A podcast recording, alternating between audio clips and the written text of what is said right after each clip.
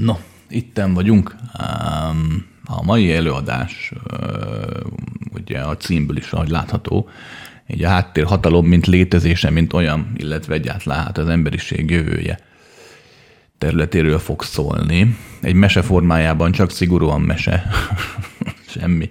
Nem erről a földről beszélek, még véletlenül sem, ne felejtsük el, hogy azért én hivatalosan nem szólhatok bele papírforma szerint az emberiség létezésébe, de azért egy kicsit trükközhetek. Úgyhogy mesét azt mondhatok. De mielőtt belevágunk ebbe az egészbe, na hát most elkezdett havazni. Szeretem a havat. No, tehát mielőtt belevágnánk, két apróság, ami nem tartozik szervesen a témánkhoz, de mégis elmondanám. Valamiért úgy alakult, úgy dobta a gép, meg a sors, és azt akarta, hogy jó pár órát volt szerencsém eltölteni mm, fővárosunk egy legnagyobb kórházában, bejárván a nagyját, és elképesztő dolgokat volt szerencsém látni, tehát hihetetlen állapotok uralkodnak az egészségügyben tényleg. És nem a Covid miatt fért, és ne essék, tehát egyszerűen nem arról van szó. Ez egy teljesen normális hétköznap, mint olyan. volt szerencsém végigélni, és hát ez a baleseti sürgősségi, meg elképesztő, amit ott, amit ott, amit ott történik. Sos legyetek betegek, és soha ne is öregedjetek meg. szóval Na, és az egészben az volt a döbbenetes, nem is az, amit ott az emberek ugye megélnek, hanem az, amit ugye az orvosok, meg ugye az ápolók, sőt, hát maguk a, csak a személyzet, aki ugye a pultban ül és veszi fel a betegeket meg szóval, tehát maga az, hogy milyen hihetetlen munkát végeznek, szóval elképesztő. Szóval olyan karikás szemeket még nem láttál, szóval tényleg, hát aki emlékszik még, ugye, a Derikre, legutoljára a Derik felügyelő személy alatt láttam ilyen táskákat, elképesztő mondta ott valaki, hogy már 24 órája bent van, tehát hogy hihetetlen, és ő volt a szerencsés, mert valaki 36 órája már dolgozott, orvos, ápoló, új, iszonyú. Úgyhogy ha egyszer megfogadtam magam, hogyha egyszer milliárdos leszek, akkor néhány milliárdra helyre pofozom azt a szegmensét az egészségügynek, amivel az ember akkor találkozik, hogyha csak úgy betegként beesik az ajtó, vagy beviszi a mentő. Persze kicsi esély van rá, hogy milliárdos leszek, és pláne annyira milliárdos, hogy helyre lehessen pofozni az egészségügyet, de mindent meg kell tenni azért, hogy a dolgok jól működjenek. Úgyhogy mindenképp nagy elismerés illeti azokat, akik ebben a szegmensben, az egészségügy szegmensében dolgoznak, mint ápolók, mint, mint, egy, mint tényleg orvos, vagy mint tényleg mint a pultban lévők, vagy csak egy takarító, és ezt a ezt a tömény emberi szenvedést, ami ott egy ilyen osztályon van, az ez képes elviselni. És persze vannak felemelő dolgok, és egyértelműen vannak ö, olyan pillanatok is, amiért megéri ezt a munkát végezni, hiszen biztos, hogy nem a pénzért csinálja ezt a munkát bárki, hisz, hogy a pénz nincs benne. Tehát tényleg, de csak hivatástudat és egyfajta nagyon erőteljes belső tartásra van szükség. De újra hangsúlyozom, tehát aki nem volt még így, én az, az, az, az nem tudja. Én régen voltam, dolgoztam így kórházban elfekvőbe, tehát láttam sok mindent, de hát azért az teljesen más. Itt az ember azért egy normális, egyszerű betegeket látott idézőjelben, nem halálos betegeket, csak aki elesett, vagy, vagy valami történt, egy balesete lett, vagy, vagy idős, és elcsúszott, és eltörtek ez a lába. És mégis elképesztő szenvedéseket lehetett megtapasztalni. Úgyhogy mindenképp, mindenképp elismerés illeti azokat, akik képesek ezt nap mint nap csinálni, ezt a munkát. No, és a második uh, szolgálat közben pedig, ha már így a segítségléssel az egészről beszéltünk, um, szeretném megköszönni Agócs Attilának és Kis Istvánnak újra akik anyagilag is támogatják a YouTube-os előadásainknak a létrejöttét. Most éppen vettünk is egy új mikrofont, úgyhogy pontosabban egy mikrofont, mert az előző telefonra mondva mondtam eddig, úgyhogy most már elképesztő jó minőségben lehet hallani a hangomat. Úgyhogy köszönjük nekik is a hozzájárulást. No, és akkor vágjunk bele a témánkban. Fölolvastam a kérdést, amit kaptam. Hangsúlyozom, többet kaptam erről a témáról, de de csak egyet olvasnék föl. Oké? Okay? Szia, Krisz!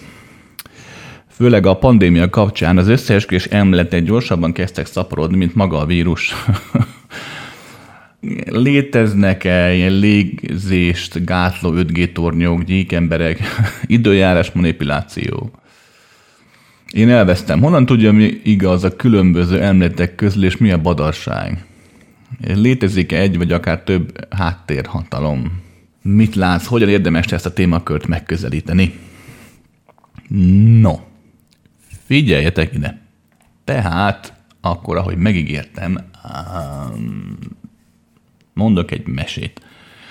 Csak mesét, semmi extra, oké? Okay? A következő történet, ez egy mese, oké? Okay? Egy ilyen tolba telefonra mondott irodalmi művészeti alkotás, mint mondjuk mint Orwell 84-e, vagy Özopusnak az állatmeséi, vagy mondjuk épp Verne tudományos fantasztikus regényei. Uh, félét és ne essék, tehát a következő szavaim irodalmi értékét nem ezen elődökhöz akarnám hasonlítani. Egyrészt, mert ők hónapokig írták, ugye csiszolták a szöveget. Még én most egy beszéd közben alkottam meg a következő mondatokat. Arról nem is beszélve, hogy az irodalmi érték fogalma azért meglehetősen ingományos terület, hisz valójában meghatározhatatlan. Ezúton is felhívnám a cenzorok és a cenzor szoftverek figyelmét, hogy noha művészi tartalom miatt lesz egy-két vulgárisabb kifejezés, azért ez a pár percnyi mesélés minden épp hatályos törvénynek megfelel, hisz a fent említett műveket sem tiltották be. Még. no, hát akkor emelkedjék a függöny, kezdődjék a varázslat. Um, egyszer volt, hol nem volt, uh, volt egyszer egy világ, olyan bolygószerű. Úgy hívták, hogy uh, gőme, oké? Okay? Így igen, így hosszú ővel, gőme. Mára ez a bolygó már elnéptelenedett. Az élet eltűnt róla. A sivatagok, a jég, a halott óceánok és az ilyen mindenféle mérgező mi az más kipárolgásoknak a mélyén. De hajdan telé volt élettel, végtelen formájú, eleven ragyogó, csodálatos élettel több 10-20-30 milliárdnyi különféle faj. A föld alatt, a víz alatt, a levegőben, a föld fölött mindenhol. Benépesítette a bolygót, növények, állatok. Igen, igen, nagyon szép hely volt az valaha. Ráadásul e világon annó mindenféle bőrszínű emberek éltek, mint például a paprika piros, a neonkék, varanyzöld, vagy a bugyi rózsaszín. Na hát és ezek az emberek persze folyamatosan háborúztak egymással, illetve a más színekben pompázó társaikkal. És nem azért, mert gonoszak voltak, egyszerűen csak az emberi élet jelentős részét a testi vágyak kielégítése adta, vagy adja. Az ember eszik, mert éhes, ezért megölő növényeket és az állatokat. Verekszik és harcol, ha fél, ha dühös vagy épp, ha akar valamit. A materiális életben, a fizikai életben, minden bolygón, mindenhol. Az élőlények életben maradásnak feltétele a gyilkolás, ugye? Hát a halál. És bizony az ember a virág az élet sírján.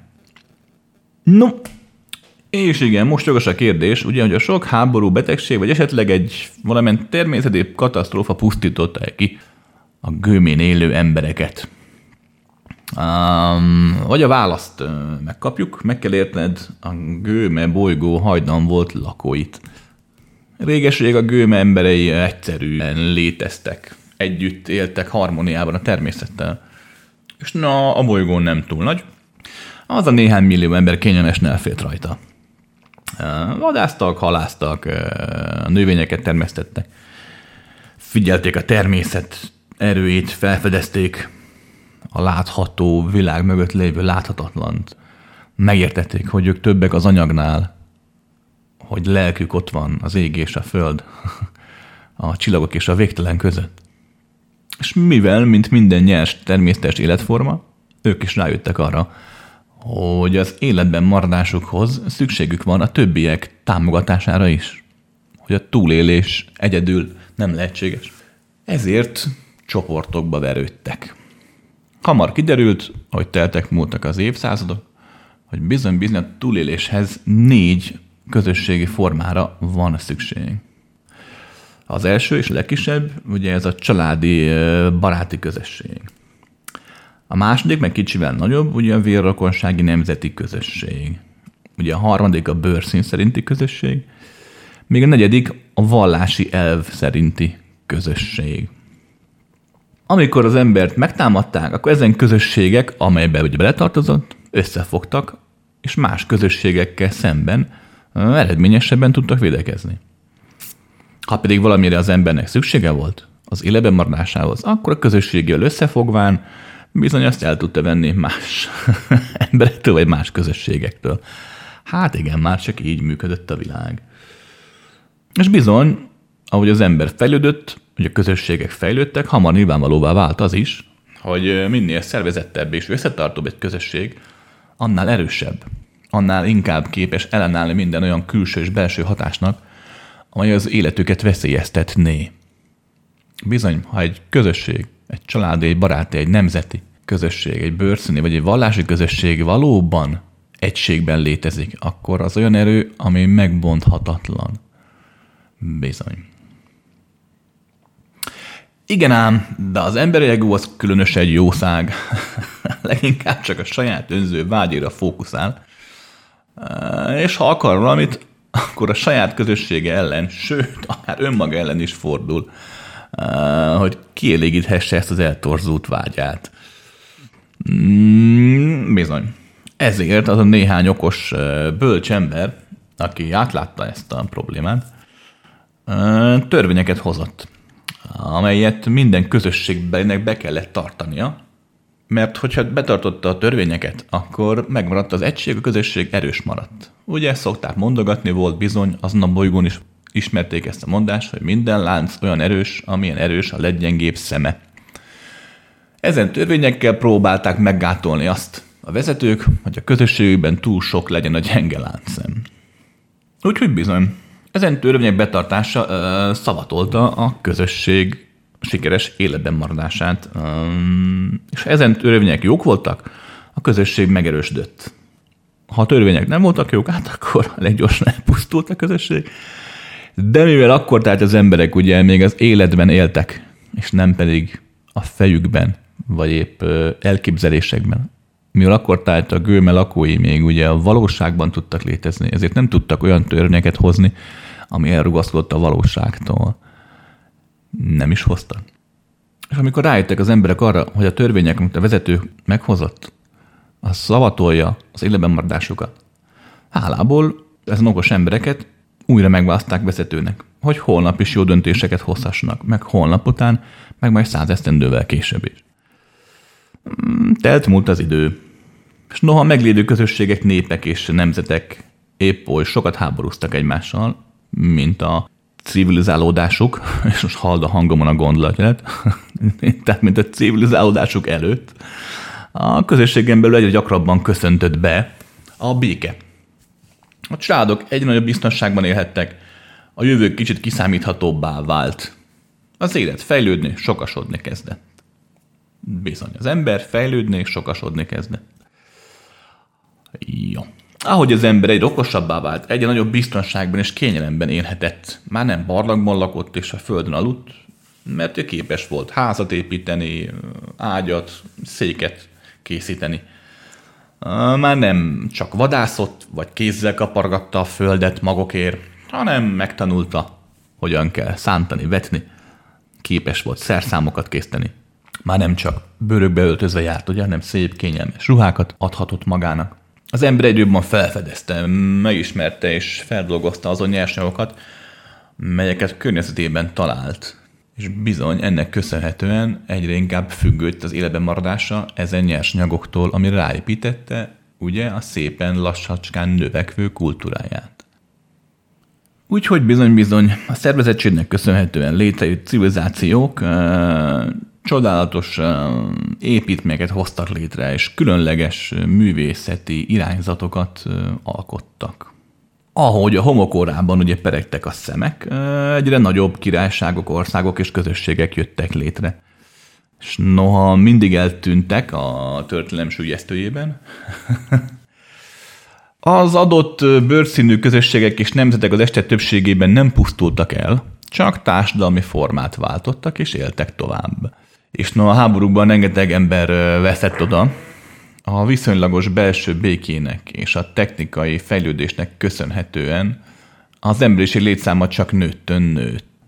Még valamikor sok évszázaddal a technikai fejlődés ugrásszerű bekövetkezte előtt, a távol-keleten élő vezetők rájöttek, hogy még tíz birikát lehet szabadon hagyni, legelészni egyetlen pásztor és terlőkutya segítségével. Egy millió birka bizony már nem mehet arra, amerre csak akar. Mert a fű mellett elpusztítják azon haszonnövényeket is, eh, melyek elengedhetetlenek az élethez. A vezetők rájöttek, hogy az ember tömeg már oly nagyra nőtt, hogy a puszta életben maradásával veszélyezteti az életben maradását.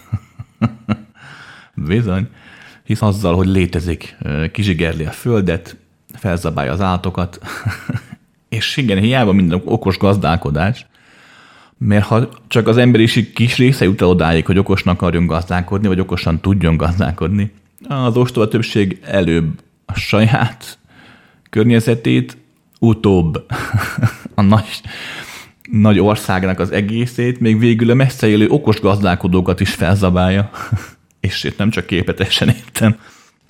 Úgyhogy rá, rájöttek a vezetők, meglátták, hogy az emberiség az öntudatlansága miért a biztos halálba menetel. Ehm, és bizony rájöttek arra is, hogy néhány pásztorral és terlőkutyával, néhány törvényel már nem lehet őket irányítani, hiszen sokan lettek. Ezért egyre több az élet minden területre kiható törvényt hoztak. Egyre több törvényt betartató hivatalos szemét alkalmaztak. És egyre több vallásos, a papság által kitlánt dogmát az Isten kínlatkoztatásnak tulajdonítottak, mert hát a vezetők hamar rájöttek, hogy a halálfélelem miatt az Istennek tulajdonított törvényeket sokkal könnyebb lenyomni a tömeg torkán. Azonban hamar kiderült, hogy a népesség kicsiny, intelligens hányadát már nem lehet megvezetni. Ezért a vezetők maguk mellé állították azokat, akiket a vagyonnal, a hatalommal, vagy a bármely formában megélhető szexualitással megvehettek.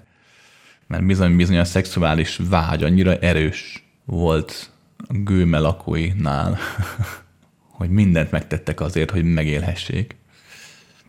Úgyhogy a vezetők a törvény segítségével meglették azokat, akik ellenálltak, a tömeggel pedig egyszerűen nem foglalkoztak, mert megértették, hogy minél butább a tömeg, annál könnyebb irányítani.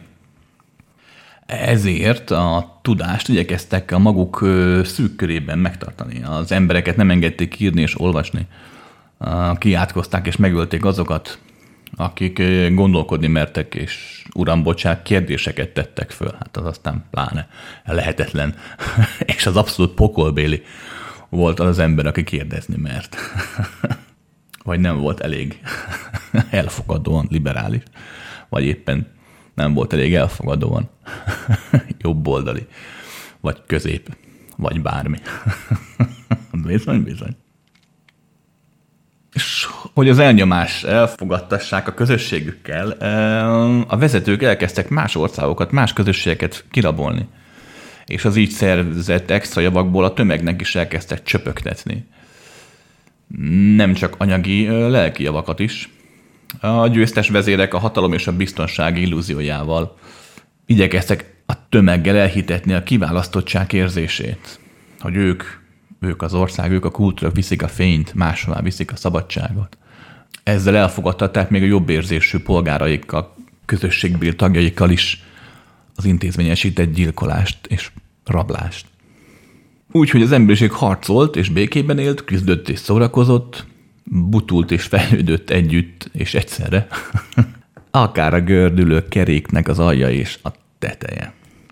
Ahogy telt múlt az idő, egyre nagyobb birodalmak, gyarmatbirodalmak jöttek létre. A bolygó egyre zsugorodott. Egyes közösségek aztlán olyan étlek jelentek meg, amelyek a világ másik feléről származtak. Egyes közösségek döntései a világ másik felén élőkre hatottak. És ahogy teltek az évszázadok, a kultúrák és az emberek összefolytak, Ám a vára várt béke és egység helyett csak az ego kapcsisága és hatalomvágya lett erősebb. A vezetők egyre hatalmasabbak lettek.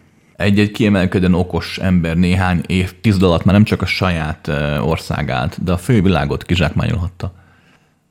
Így a királyokat megszigyenítő gazdagságra és befolyásra tett szert. Igen, bizony egy-egy normál átlagember könnyedén zsebre tehette azt a vezetőt, azokat a vezetőket, akiket ö, valamilyen szinten a közösség tagjai hatalmaztak fel arra, hogy törvényeket hozzon, hogy irányítsa őket. Egy-egy ember a semmiből feltűnt, és anélkül, hogy bárki tudta volna, bizony ő már képes volt vezetni a vezetőket. És bizony, ez egy nagyhatalmú emberek, akik abszolút nem voltak ostobák, sőt kifejezetten okosak voltak, hisz nem véletlenül lettek nagyhatalmúak, rájöttek, hogy ha a tömeget képesek irányítani, a hatalmuk és a gazdaságuk addig tarthat, még világ a világ. És igen, itt már olyan vezetők jelentek meg, akik már elvesztették azt a tisztességet, hogy az egész nemzetükért, hogy az egész emberiségért tegyenek. Ekkor már csak a saját hatalmuk, a vagyonuk és a képzelt biztonságukért éltek. És hogy miképp jutott el az ember idáig, ez amúgy nagyon egyszerű. Meg kell érteni, az öntudatlan ember létezése az úgynevezett igény háromszög mentén zajlik. Pontosabban zajlott. Tudjátok, gőme bolygóról beszélünk. Tehát az úgynevezett igény háromszög. A háromszög alja önmaga, az egyik szára ugye a pénz, a másik szár pedig a hatalom. Egy öntudatlan az élete e körül forog. Ezen három hatás körül forog. Amit egyszer megszerez, az görcsösen próbál megtartani saját magának, ugye? Mindent megtesz azért, hogy hatalma lehessen, hogy ezt a kis összekuporgatott kis vagyonkáját ne veszítse el. Ugye? Vagy ha szeretne gondoskodni a családjáról, vagy ha szeretne utazni, vagy szeretne tanulni. Egyszerűen minden, minden, minden pénzbe kerül. Így hát egyszerűen képtelen volt önmagát eltartani, önmagát biztonságban tudni pénz és hatalom nélkül. Így hát az élet erről kezdett szólni. Szeretném hangsúlyozni, hogy csak az öntudatlan emberről beszélek, nem minden emberről. Nos, így köszöntött be a gőme bolygón az ipari forradalom, és akkor a gépkorszak hajlán a vezetők már látták, ezen ravasz kis vaddisznó vezetők már látták, hogy az emberiség sorsa megpecsételődött. Hiába lett egy-egy ember évről évre okosabb, bölcsebb és tudatosabb. A tömeg nyers és öntudatlan maradt. Hát nem csoda, hiszen szándékosan próbálták belefolytani a tömeget ugye a butaság és az ösztönlét mocsarába. Úgyhogy igen, az emberiség többsége, az ember többsége buta volt, agresszív és önző. Az emberek többsége egész életében nem csinált mást, csak az ösztönek engedelmeskedett, és evett, ivott, mm, szart és ba, ott. Kiderült, hogy a tömeg 90%-a egyre inkább semmit sem adott az emberiségnek, csak elvett. Egyre kevesebb embernek kellett fenntartani a civilizált gazdasági rendet. És bizony, egy idő után az öntudatlan tömeg olyan nagy lett, hogy már puszta létükkel, azzal, hogy ettek, ittak, szartak és ba... Tak, elkezdték elpusztítani a bolygót, magát az életet. És mivel már nem csak egy-egy országra, az egész bolygóra kihatottak az események, a vezetők rájöttek, hogy nem elég az ember életnek jelentős részét törvényekkel kormányozni. Minden pillanatokat irányítani kell. Már csak azért is, hiszen a vezetők tudták, hogy még ők kevesen vannak, a tömeg sokan van. Ha egyszer a tömeg ráébred arra, hogy bizony őket sokáig elnyomásban tartották, hogy őket sokáig kizsákmányolták, feltetleg nem hagyják szó nélkül, és bizony a tömeg haragja, ugye? Alul a víznek árja, ugye? A tömeg haragja az biztosan elsöpri őket. Ezért próbálták irányítani az ember minden tettét, gondolatát és érzését. De ez hamar kiderült, hogy nem lehet. Egy nemzet, egy közösség ideig óráig elviselte a teljes elnyomást, de előbb-utóbb mindig fellázadtak és elsöpörték a vezetőket. Ezért az egyik legokosabb vezető rájött, hogy csak akkor tudják elérni a céljukat, ha az emberek önként mondanak le a gondolataik, az érzéseik szabadságáról. hogyha az öntudatlan emberek azt hiszik, hogy a rabláncaikat biztosító tetteik, érzéseik és gondolataik belőlük fakadnak. Az emberek azt hiszik, hogy a rabság a szabadság. És egy még okosabb vezető rájött, hogy ez csak akkor érhetik el, ha az öntudatlan, addig szándékosan butaságban tartott tömeget tanítatni kezdik. Bizony. Miért? Mert így már annyira okosát tették a tömeget tanítatással, hogy felfoghassák, hogy mit tudnak. De annyira már nem tették őket okossá, hogy felfoghassák, hogy mit nem. Ezért a megfelelően adagolt féligasságok, tudományosnak nevezett tételek, erkölcsösnek, vallásosnak kikiáltott elvek, és a hitelesnek hazdott média hírek segítségével. Azt hitették el az emberekkel, amit csak akartak. Mert az emberek már okosabbak voltak annál, hogy bedőjenek a vaskos hazugságoknak, de annyira nem, hogy észrevegyék azt a finom, pókhálószerű hazugságot, amivel beborították a szemét, a fülét és az elméjét. És bizony ekkor megindulhatott a tömegek erőszakos megváltoztatása. Hamar kiderült, hogy ezt a félelem a feszültség útján lehet megtenni, mert ezek az állapotok azok, ahol az ember ember ellen, mm, vagy az ember minden ellen fordul, mert az elméjében átvesz az irányítást a lénye mélyén kushodó vadállat. Ugye emlékszünk, mit is mondottam volt a mese elején? Hogy a közösség, az egész emberiség ereje azon múlik, hogy a négy pontban felbázott közösségünk mennyire erős, amíg az erős, ugye, a családi, a vérrokoni, a bőrszíni, illetve a elvi vallási közösség. Addig senki, de senki nem bonthatja meg az egységet, addig senki sem pusztíthatja el őket. Épp ezért a vezetők hamar rájöttek arra, hogyha szeretnék befolyást szerezni az egész emberiség felett, akkor bizony ezen négy közösségi formát meg kell bontani. Méghozzá úgy kell megbontani, hogy a közösséget alkotó emberek önként és dalolva verjék szét a saját egységüket. Mert hogyha kívülről kapnak egy támadást, akkor ugye összefognak. De hogyha hagyod, hogyha hagyod, hogy belülről hújjék szét az, ami valaha egész volt, hogyha csak elültetsz egy-egy rothadó magot, elültetsz, bedobsz az egész gyümölcsös kosárba egy-egy rothadó gyümölcsöt, akkor bizony néhány hét hónap múlva az egész megrohad. Úgyhogy a következő dolgok történtek. Először neki feküdtek a családi baráti közösségek szétzúzásának. Ezt ugye hogyan lehet megtenni? Ugye bizony, bizony a család alapja, ugye a klasszikus család alapja, ugye, ahol férj, feleség és gyermek van, ugye ennek az alapja mindig a nő, ugye az anya. A másik tényező, a másik alap ugye pedig az apa, ugye a férfi. Először a nőt kezdték el tönkretenni, az anyát. Hogyan lehetett ezt megtenni? Hagyták, hogy egy-egy elismerten szép, kívánatos, okos nő elkezdjen beszélni. Hagyták, hogy nyilvánosan megszólalhasson, ugye, a férfiak világában. Ezzel mi történt? Lett az összes többi nőnek, ugye, akik valamilyen szinten azért elnyomásban éltek, hisz nem voltak olyan jogaik, mint a férfiaknak, lett egy példaképe. Egy milyen példakép? Egy idealizált, egy elérhetetlen példakép. Mert ugye a nők csak azt látták, hogy az a pulpituson szónokló és nagyon okos dolgokat mondó nőtársuk, az ott van, fent van, harcol és ragyog. De azt nem látták, hogy bizony-bizony, emellett az a nő, aki ott volt, nagyon sokat tudott szenvedni azért, mert például nem tudott megélni olyan dolgokat az életében, amiket szeretett volna, mert nem lehetett mondjuk gyermeke, hiszen arra fókuszált, hogy megmentse a többi női sortását.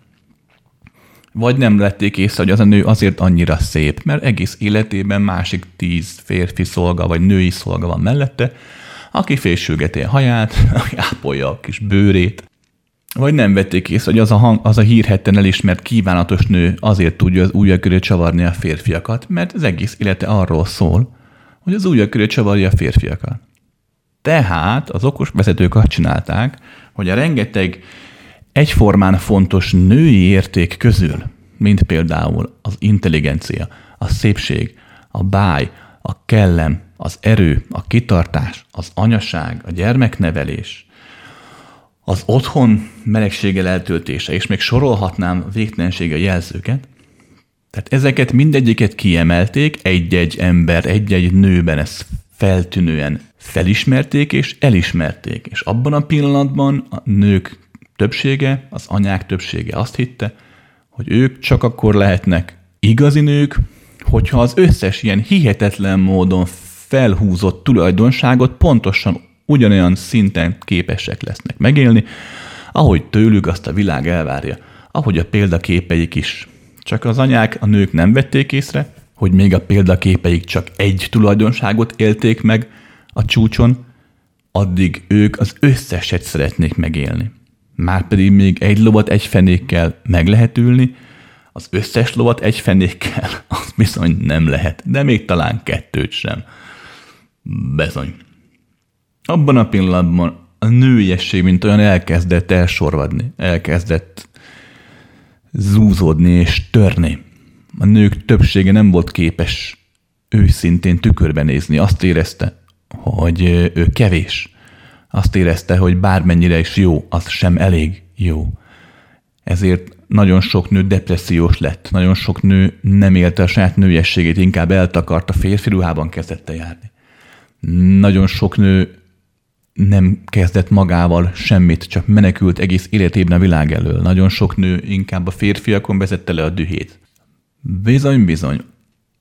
Minél kulturáltabb és civilizáltabb lett egy társadalom, ezen rabaszvezetők annál könnyebben tudták a nőket tönkretenni, és annál nagyobb erővel tudták befolyásolni őket úgy, hogy a nők azt hitték, hogy ők a modernségük, az egyéniségük, a különlegességük véget szenvednek. Bizony. Másik, ugye hogyan lehet tönkretenni az apát? A módszer nagyon hasonló volt. Ugye maga az apakép, mint olyan, addig, amíg a gőme lakói természetes közegükben éltek, addig az apa egy erőt képviselő, egy a családot fenntartó, eltartó személy volt, aki képes volt arra, hogy az öntörvényűségét félretegye, és tegyen valamit a családjáért, miközben valóban képes volt arra is, hogy bizony-bizony öntörvényűen élt, és egyszerűen, ha kellett, erővel, de meghozta azon törvényeket, amelyeket be kellett tartani azoknak, akik vele akartak élni.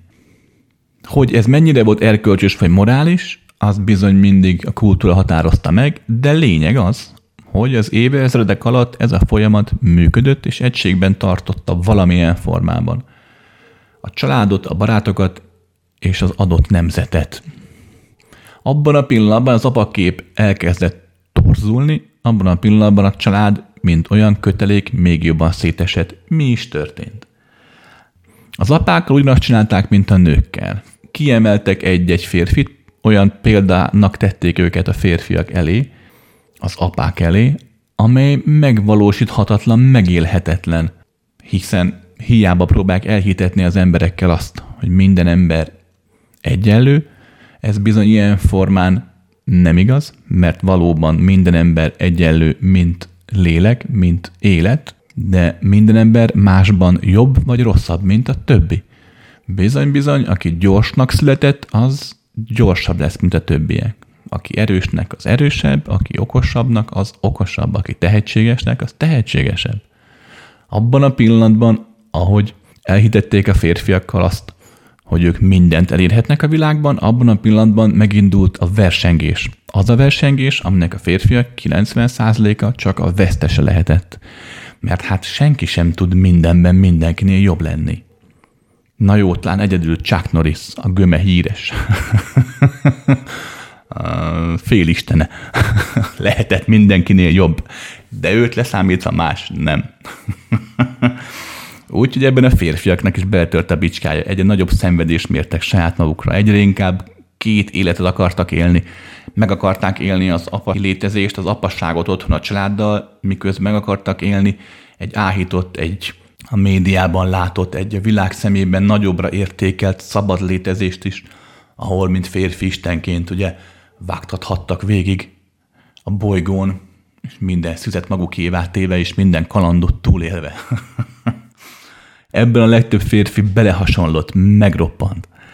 Ezért az apaképek kezdtek tönkre menni.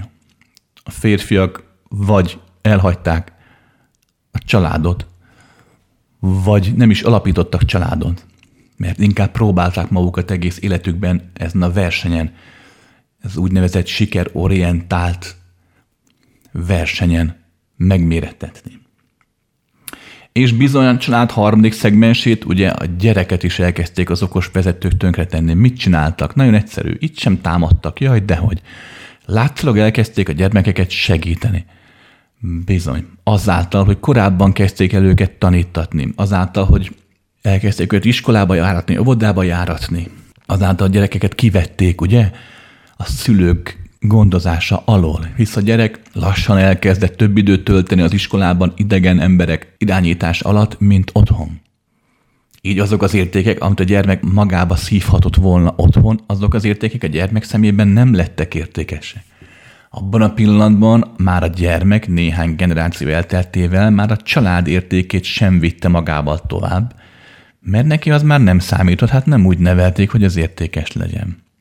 Arról nem is beszélve, hogy a gyermekekben is hagyták, hogy korán kialakuljon ez a fajta sikerorientált versenyszellem, hogy csak akkor leszel valaki fiam, ha te vagy a legjobb az osztályban, ha te vagy a legsikeresebb az óvodában. Bizony. Így a gyermekettől már gyerekkorukban elvették az életet, és amikor kikerültek a világban, azt vették észre, hogy bizony-bizony az iskola falai között tanultak jelentős része használhatatlan, bizony csak a saját bőrükön képesek megtanulni azt, hogy mi az élet. De mivel, de mivel az okos vezetők kitalálták a gyermekeknek az ideális gyermekkor fogalmát, ezért ráerőltették ugye a gyermekekre egy olyan üvegbúrát, miközben fölnőttek, hogy bizony-bizony őket semmilyen külső hatást nem érhette. Minél kevesebb stressz helyzettel kell egy gyermekkorú megbirkózniuk. Ezáltal nem tanulták meg, ugye, hogy hogyan kezeljék a stresszt, Innentől fog, amikor felnőttek, egy öntudatlan, életképtelen generációkká váltak, akiknek adtak egy lehetőséget, ugye, hogy elmenekülhessenek a világ elől, hiszen megengedték ugye, hogy az alkohollal, a droggal, a különféle ajzószerekkel, vagy épp a nagyon fanatikus vallásossággal, a nagyon fanatikus politikai irányvonalakkal, vagy éppen a sporttal, vagy éppen bármivel elmenekülhessenek önmaguk és a világ elől. Ugye a kettes számú pont, amit a vezetőknek ugye fel kellett dúlnia, ugye a vérrokon a nemzeti közösség. Ezt a következőképpen csinálták, roppant mód okosan.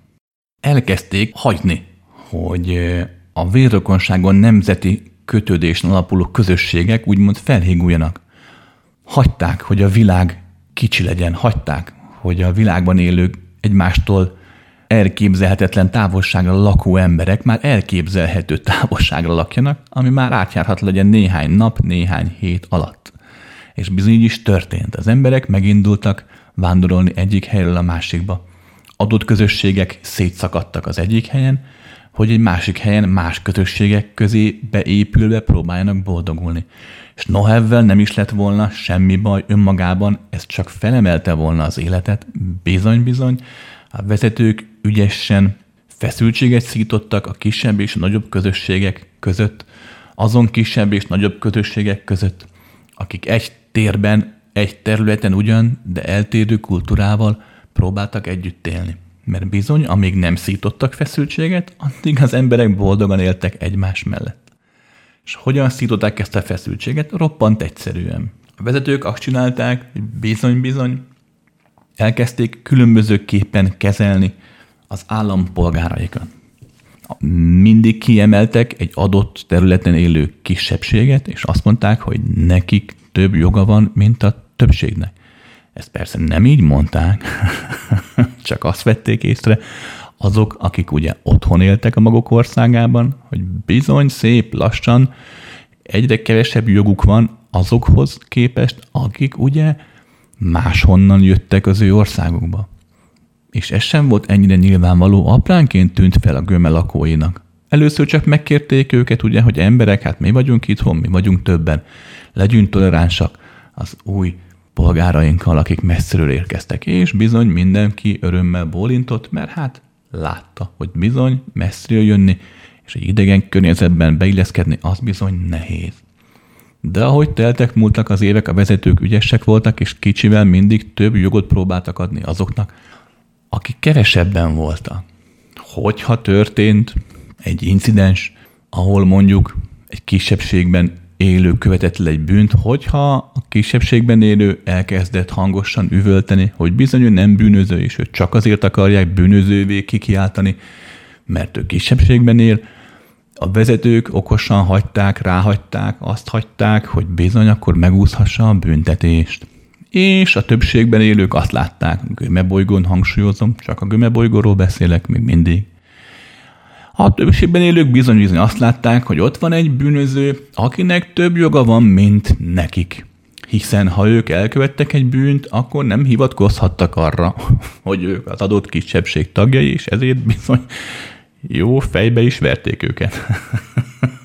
Ezzel szemben bizony, ha valaki elég hangosan sivalkodott, hogy bizony egy kisebbségnek a tagja, és csak azért akarják őt megbüntetni, nem azért, mert rabolt vagy gyilkolt, akkor egy megfelelő ügyes ügyvéd bizony ki tudta magyarázni. Magyarán a vezetők elérték azt, hogy az emberek, a közösség tagjai azt érezzék, hogy még valakinek csak egy joga van, addig másnak, a bűnözőnek annak kettő. Ugye? Mert egy átlagembernek csak egy joga volt, hogy joga legyen törvényesen élni. Még a bűnöznek joga volt törvénytlenül is élni, és bizony, bizony egy ügyes ügyvéd azt is elérte, hogy utána törvényesen is élhessen, mert nem kellett börtönbe mennie. Ám. Vagy bizony a vérrokon nemzeti kapcsolatokat, közösség erejét úgy is tönkretették az okos vezetők, hogy elvették a felnövekvő generációktól a példaképeket hiszen ahogy elkezdett felhígulni egy adott nemzetnek a közössége, már nem a nemzeti példaképeket vették elő, hanem más nemzetek példaképeit tették népszerűbbé. Abban a pillanatban, ahogy a generációk felnövegettek, és már nem az őseik példaképét tekintették példaértékűnek, bizony-bizony a nemzeti közösségek elkezdtek felhígulni. Arról nem is beszélve, hogy mivel elkezdték tanítatni, ugye, az embereket, bizony-bizony, a tanítás részeként hagyták, hogy az emberek saját maguk megélhessék a saját maguk kreativitását, és ezáltal új önálló példaképeket hozhassanak létre. Ami amúgy nagyon jó dolog lenne, nagyon előnyös lenne, nagyon fontos lenne, hogy egy adott közösség használhassa a képzelő erejét. Csak mivel mindenkinek megengedték, hogy a képzelőerejét használván példaképeket hozhasson létre, ezért egy-egy önmagába forduló, önmagát romboló, depressziós egyén, egy-egy beteg, elmebetegnek számító egyén, aki szuggesztíven tudta létrehozni a saját maga példaképeit, akik szintén az ő saját dekadenciáját, ugye az ő saját rombolni vágyását tükrözték, ezért ezen példaképek lassan kiszorították azon példaképeket, akik ugye az életért, az élet igenlésért léteztek. És ezt nem úgy tették a vezetők, hogy ráerőltették ezen romboló példaképeket a többiekre. Ó, dehogy, dehogy, hagyták, hogy ezen néhány megborult elmélyű ember által létrehozott romboló példakép népszerű legyen szépen lassan, hagyták, hogy azt higgyék, a normális, nevezzük normálisnak, az életigenlőn élő emberek, az életigenlő fiatalok, a gyerekek hagyták, hogy azt higgyék, hogy az, amit sokan szeretnek, az nem menő, az, amit kevesen, na az igen. És így lassan néhány generáció után bizony-bizony a felnövekvő gyermekek már csak olyan példaképekben voltak hajlandók hinni, csak olyan példát voltak követésre tartónak és méltónak, ahol a hősük lehetőleg szenvedett, lehetőleg rombolt, lehetőleg beteg volt, lehetőleg gyilkolt, minél többet, amit persze megbánt, de attól még tette, csinálta, rombolt és pusztított. Ugye bizony jött a harmadik közösség, amit tönkre kellett tenni, ugye a bőrszín rassz szerinti közösség.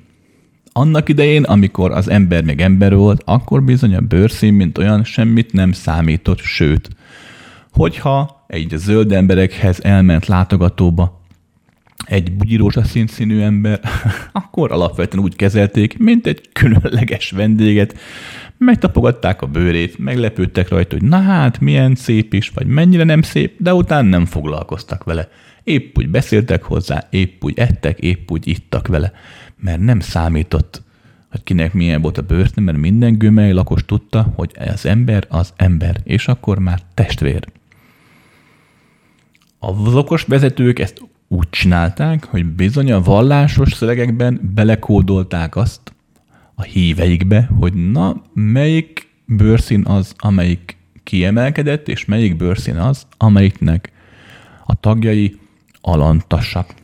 És rávették, kihasználva az emberi móságot arra, hogy bizony-bizony a zöldek csak azért megutálják a bugyirózsa színeket, mert más a bőrszínük. Csak azért pusztítsák őket, csak azért haragudjanak rájuk, csak azért vegyék el mindenüket. Mindegy, hogy milyen emberek, elég, ha a bőrszín már más. És így megindult, megindult bizony a bőrszínek közötti harc. Mikor a kultúra jutott arra a szintre, hogy már nem ölték más az emberek, csak a bőrszínükért, akkor hagyták, hogy mindenki maga módján fejlődhessen. Majd elővették a már jó bevált módszert, és bizony-bizony egy-egy adott bőrszínűt kiemeltek a többi bőrszínnek a rovására, egy-egy adott bőrszínű embert úgymond jobban elismertek a többi bőrszínű rovására, így teremtve egy olyan társadalmi feszültséget, amelynek köszönhetően mindig egymásnak estek a más bőrszínű emberek, és bizony mindig minden frontvonalon, társadalmi vonalakon, iskolákban, vallásos közösségekben, vagy éppen valódi frontvonalon, tényleg a háborúban, bizony ezek egymásnak estek és pusztították egymást. Így akadályoznám meg azt, hogy bizony az emberek bőrszintől függetlenül egységben létezhessenek. És így jött el az okos vezetőknek a negyedik nagyon okos, nagyon ügyes húzása, amikor az elvi vallási közösségeket kezdték meg feldarabolni. Ezt nagyon egyszerűen tudták létrehozni, újra mondom, minden erőszak nélkül úgy csinálták, hogy az emberek azt hitték, hogy ez bizony így jó. És erre nagyon egyszerű húzást hoztak létre. Ez pedig ugye a következő volt. Kitalálták azt, hogy minden embernek joga van véleményt alkotni. Miért volt ez ilyen okos húzás? Nagyon egyszerű. Mi is ugye a vélemény? Nos, az emberi vélemény nem más, mint a butaság és a tudatlanság fennhangon való kinyilatkoztatása. Miért is mondom ezt? Azért, mert, és most csak a gömebolygóról beszélek, a gömebolygó lakóinál van ez csak így, mert a vélemény az mi? A tudás hiánya. Azért van véleményed valamiről, mert nem tudod. Mert nem vagy ott azon a parlamenti ülésen, ahol eldöntik azt, hogy mennyire lesz drága a kenyér, vagy eldöntik azt, ugye, hogy a gömebolygó politikusai éppen miből mennyit lopjanak, épp ezért neked véleményed van róla, mert tudásod nincs. Mindenről, amiről véleményed van, hogy ez a könyv milyen, az azért van véleményed róla, mert fogalmat sincs, hogy milyen, hiszen nem te írtad. Vagy mikor van véleményed arról, hogy az a film milyen, vagy az a zene milyen, akkor csak azért van véleményed róla, mert nincsen tudásod. Csak van egy ízlésed, ami csak a tiéd. És úgy gondolod, hogy ez számít valamit. Pedig nem. Bizony, az emberiség, a létezés a végtelen szempontjából az, amit valaki a világról gondol, véleményt alkot, az bizony csak neki számít valamit. Ugyanis mikor a gömebolygó elérte a közel 8 milliárdos létszámot, akkor bizony 8 milliárd vélemény csapott össze.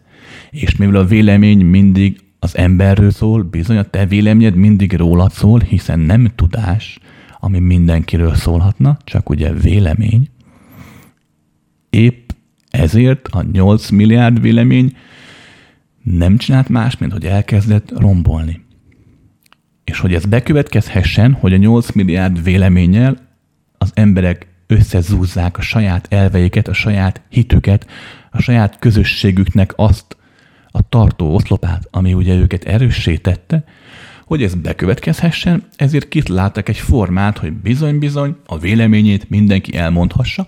Létrehoztak egy úgynevezett halászhálót, ahol elektromosan beütötted a kis véleményedet, és gombokkal, és az megjelent a hálón, a halászhálón, és ezt mindenki lehalászhatta, ha akarta, ha nem.